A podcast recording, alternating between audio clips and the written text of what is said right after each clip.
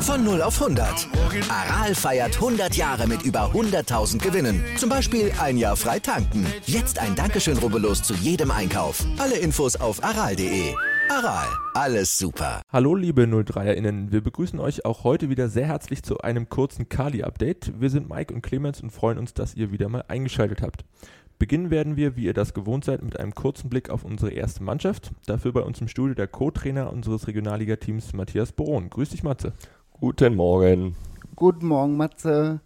Äh, fangen wir wieder mal mit einer Frage an, beziehungsweise erstmal so ein bisschen. In der vergangenen Woche haben wir uns ja explizit mit dem Abbruch der Regionalliga beschäftigt.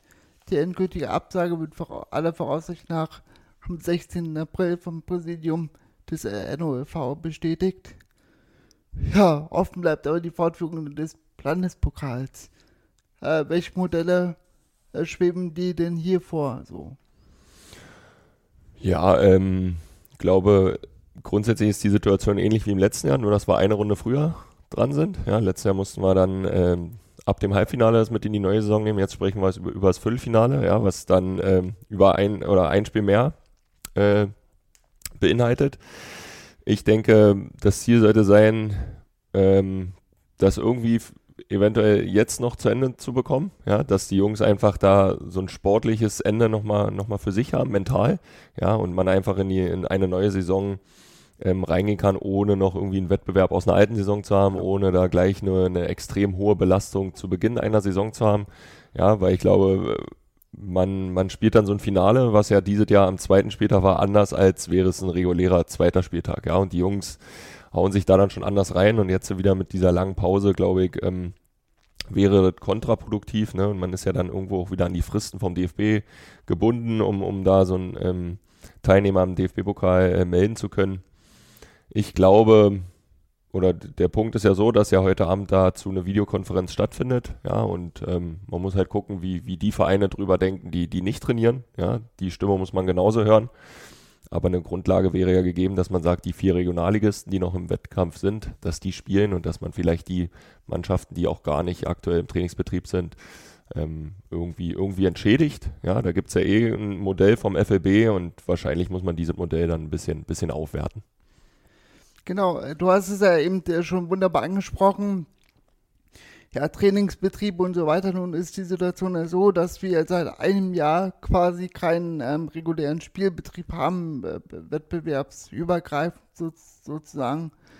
Ähm, wenn wir über Training sprechen und über den Spielablauf, so wie ist denn äh, so der Trainingsstand und das Entwicklungspotenzial der Spieler, weil kein Training, kaum Training, wir haben ja trainiert. Ähm, aber ich glaube, das wirkt sich ja auch negativ irgendwie aus? Äh, kann das Training das irgendwie weiterhelfen, das irgendwie komplett auffangen oder nicht? Wie siehst du das? Ja, also ich glaube, kurzfristig kann ein Trainingsbetrieb sowas mal auffangen. Ja, wenn wir, wenn wir über so eine Sommervorbereitung, Winterphase sprechen, ja, oder, oder vielleicht mal äh, ein Spieler eine Sperre hat oder so, ja, dann, dann hat er irgendwie ja die, das ist ja ähnlich, ja, der ist im Training, aber kann am Wettkampf nicht äh, teilnehmen. Wenn man jetzt beispielsweise eine Rotsperre absitzt äh, mhm. von drei Spielen, dann, dann ist es ja irgendwo vergleichbar ähm, mit, mit der jetzigen Phase, aber nicht, nicht in dem vollen Umfang, wie, wie wir es jetzt haben. Ja, und, und das größte Problem ist, glaube ich, immer, für die Jungs, es, es fehlt halt so dieser Vergleichswert mit, mit anderen Spielern, ja, mit, mit, äh, mit anderen Vereinen ähm, im Trainingsbetrieb zwangsläufig so oft oder so viel kann man gar nicht durchmischen, dass es abwechslungsreich ist, weil irgendwo bleibt der Gegenspieler immer der gleiche. Ja, und ähm, das ist halt so, also es fehlen halt so die messbaren Werte, um sagen zu können, okay, da hat sich jemand jetzt entwickelt, ne, da hat er unter Druck die und die Entscheidung gut getroffen und, und diesen Druck kann ein, kann ein Training nicht, nicht, nicht darstellen. Ja, also auch ähm, diese Geschichte, selbst wenn wir jetzt normal spielen würden, klar, dann hätten wir den Vergleich mit Gegnern, aber Fußball findet halt auch mit Zuschauern statt und das ist halt auch nochmal eine andere Drucksituation ähm, von der mentalen Geschichte her und, und von daher ähm, kann Training kurzfristig sowas auffangen, aber jetzt nicht äh, in, dem, in dem Maße, jetzt wir sprechen schon über ein Jahr, ist es nicht, ist es nicht darstellbar. Genau, ich glaube, das hat man auch ganz gut gesehen bei den Testspielen, die wir bisher hatten, so ein ganz hohes Niveau, was jetzt nicht war, was auch zu erwarten war. gegen die höherklassigen oder gegen die höher gestellten Teams wie äh, Victoria und so sahen wir nicht so gut aus. Ja, aber äh, zu Training und allem drum und dran Spielbetrieb gehört auch die Kaderplanung für die nächste Saison oder für die kommenden Spielzeiten in der Mehrzahl. Zuletzt hatte Robin Müller seinen Vertrag langfristig verlängert bis äh, 2023. Ähm, Gibt es denn irgendwie News zu den anderen, anderen Spielern? Ja, na, grundsätzlich glaube ich, ist jeder, der dem Verein verbunden ist, diese Situation gewöhnt, dass wir viele auslaufende Verträge haben und dass wir äh, oft ähm, dann eine neue Mannschaft zusammenbauen mussten. Mhm, auch eigentlich grundsätzlich letztes Jahr, nur dass frühzeitig dann Verträge verlängert werden konnten und wir frühzeitig dann einen Kader zusammen hatten. Ähm, ich glaube, das ist schon auch das Ziel ähm, wieder für dieses Jahr. Ja, das war grundsätzlich da auch für unsere Jungs ähm, bauen wollen und, und, setzen, und setzen wollen. Entscheidend ist ja halt immer, wie der Spieler das sieht. Ne? Also ist, glaube ich, genau der Spiegel zu dem Punkt, den wir davor besprochen haben. Ne? Es gibt äh, aktuell zwei Ligen, in denen normal weitergespielt wird. Ne? Wenn man als Spieler ähm, noch Ambitionen hat, sich zu entwickeln, dann ist es vielleicht ein Ansporn, in, in diese Liga reinzukommen, wo es eine klare Regelung gibt, dass das gespielt wird. Ja, das ist nun mal die West- und Südweststaffel und wenn der eine oder andere sich da vielleicht sieht, dann kann man es ihm ja auch nicht verübeln, wenn er sagt, okay, ich möchte das gerne machen, weil ich bin jetzt in Mitte 20 und ja. würde jetzt gerne nicht bis 30 hier in Babelsberg nur trainieren wollen. Ja, ähm, trotzdem haben wir aktuell acht Spieler, äh, die noch über die Saison hinaus einen Vertrag haben.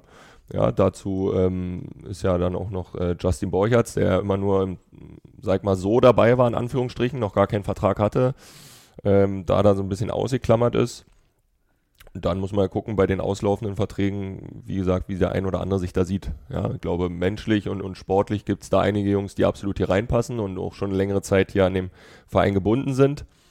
Aber ähm, die aktuelle Zeit, ja, bringt halt auch Überlegungen bei den Spielern damit, ähm, wenn es halt Ligen gibt in Deutschland, wo, wo man spielen kann. Und ja. in unserer Liga kann man aktuell halt nicht spielen.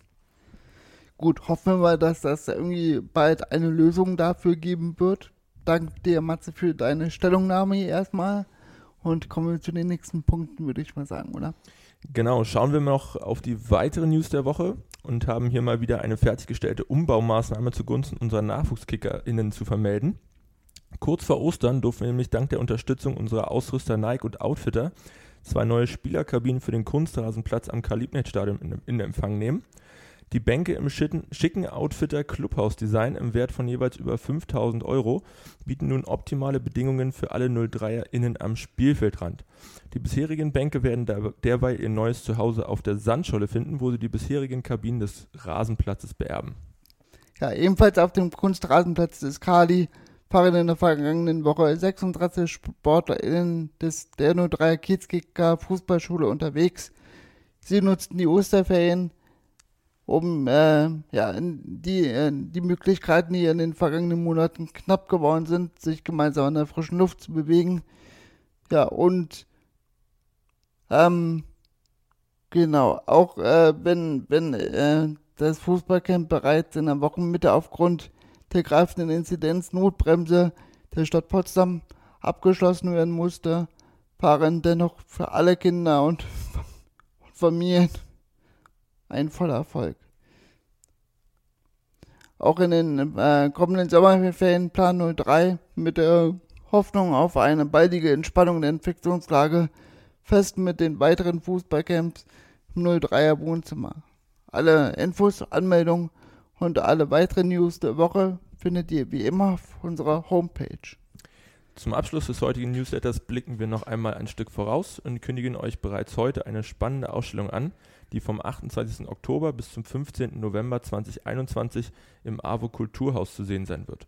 Unter dem Titel Der andere Fußball, 100 Jahre Arbeiterfußball, 125 Jahre Arbeitersport zeigt die Ausstellung die Geschichte des Arbeitersports von seinen Anfängen bis zur Zerschlagung durch die Nationalsozialisten. Ja, Jetzt sind wir jetzt schon wieder am Ende angelangt unseres Kadi-Updates für diese Woche. Wir hoffen, wir konnten euch wie immer gut informieren. Danke dir, Matze, danke Clemens für eure, ja, für eure Zusammenkunft hier bei diesem Podcast. Und äh, wenn euch dieser Podcast gefallen hat, könnt ihr ihn gerne abonnieren. So seid ihr für alle Folgen quasi gewappnet. Und äh, empfehlt diesen gerne weiter. Und ja, wir hoffen, Ihr bleibt gesund und munter und wir hören uns in der nächsten Woche wieder.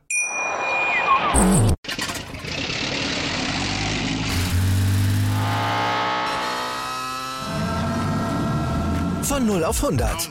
Aral feiert 100 Jahre mit über 100.000 Gewinnen. Zum Beispiel ein Jahr frei tanken. Jetzt ein Dankeschön, rubbellos zu jedem Einkauf. Alle Infos auf aral.de. Aral, alles super.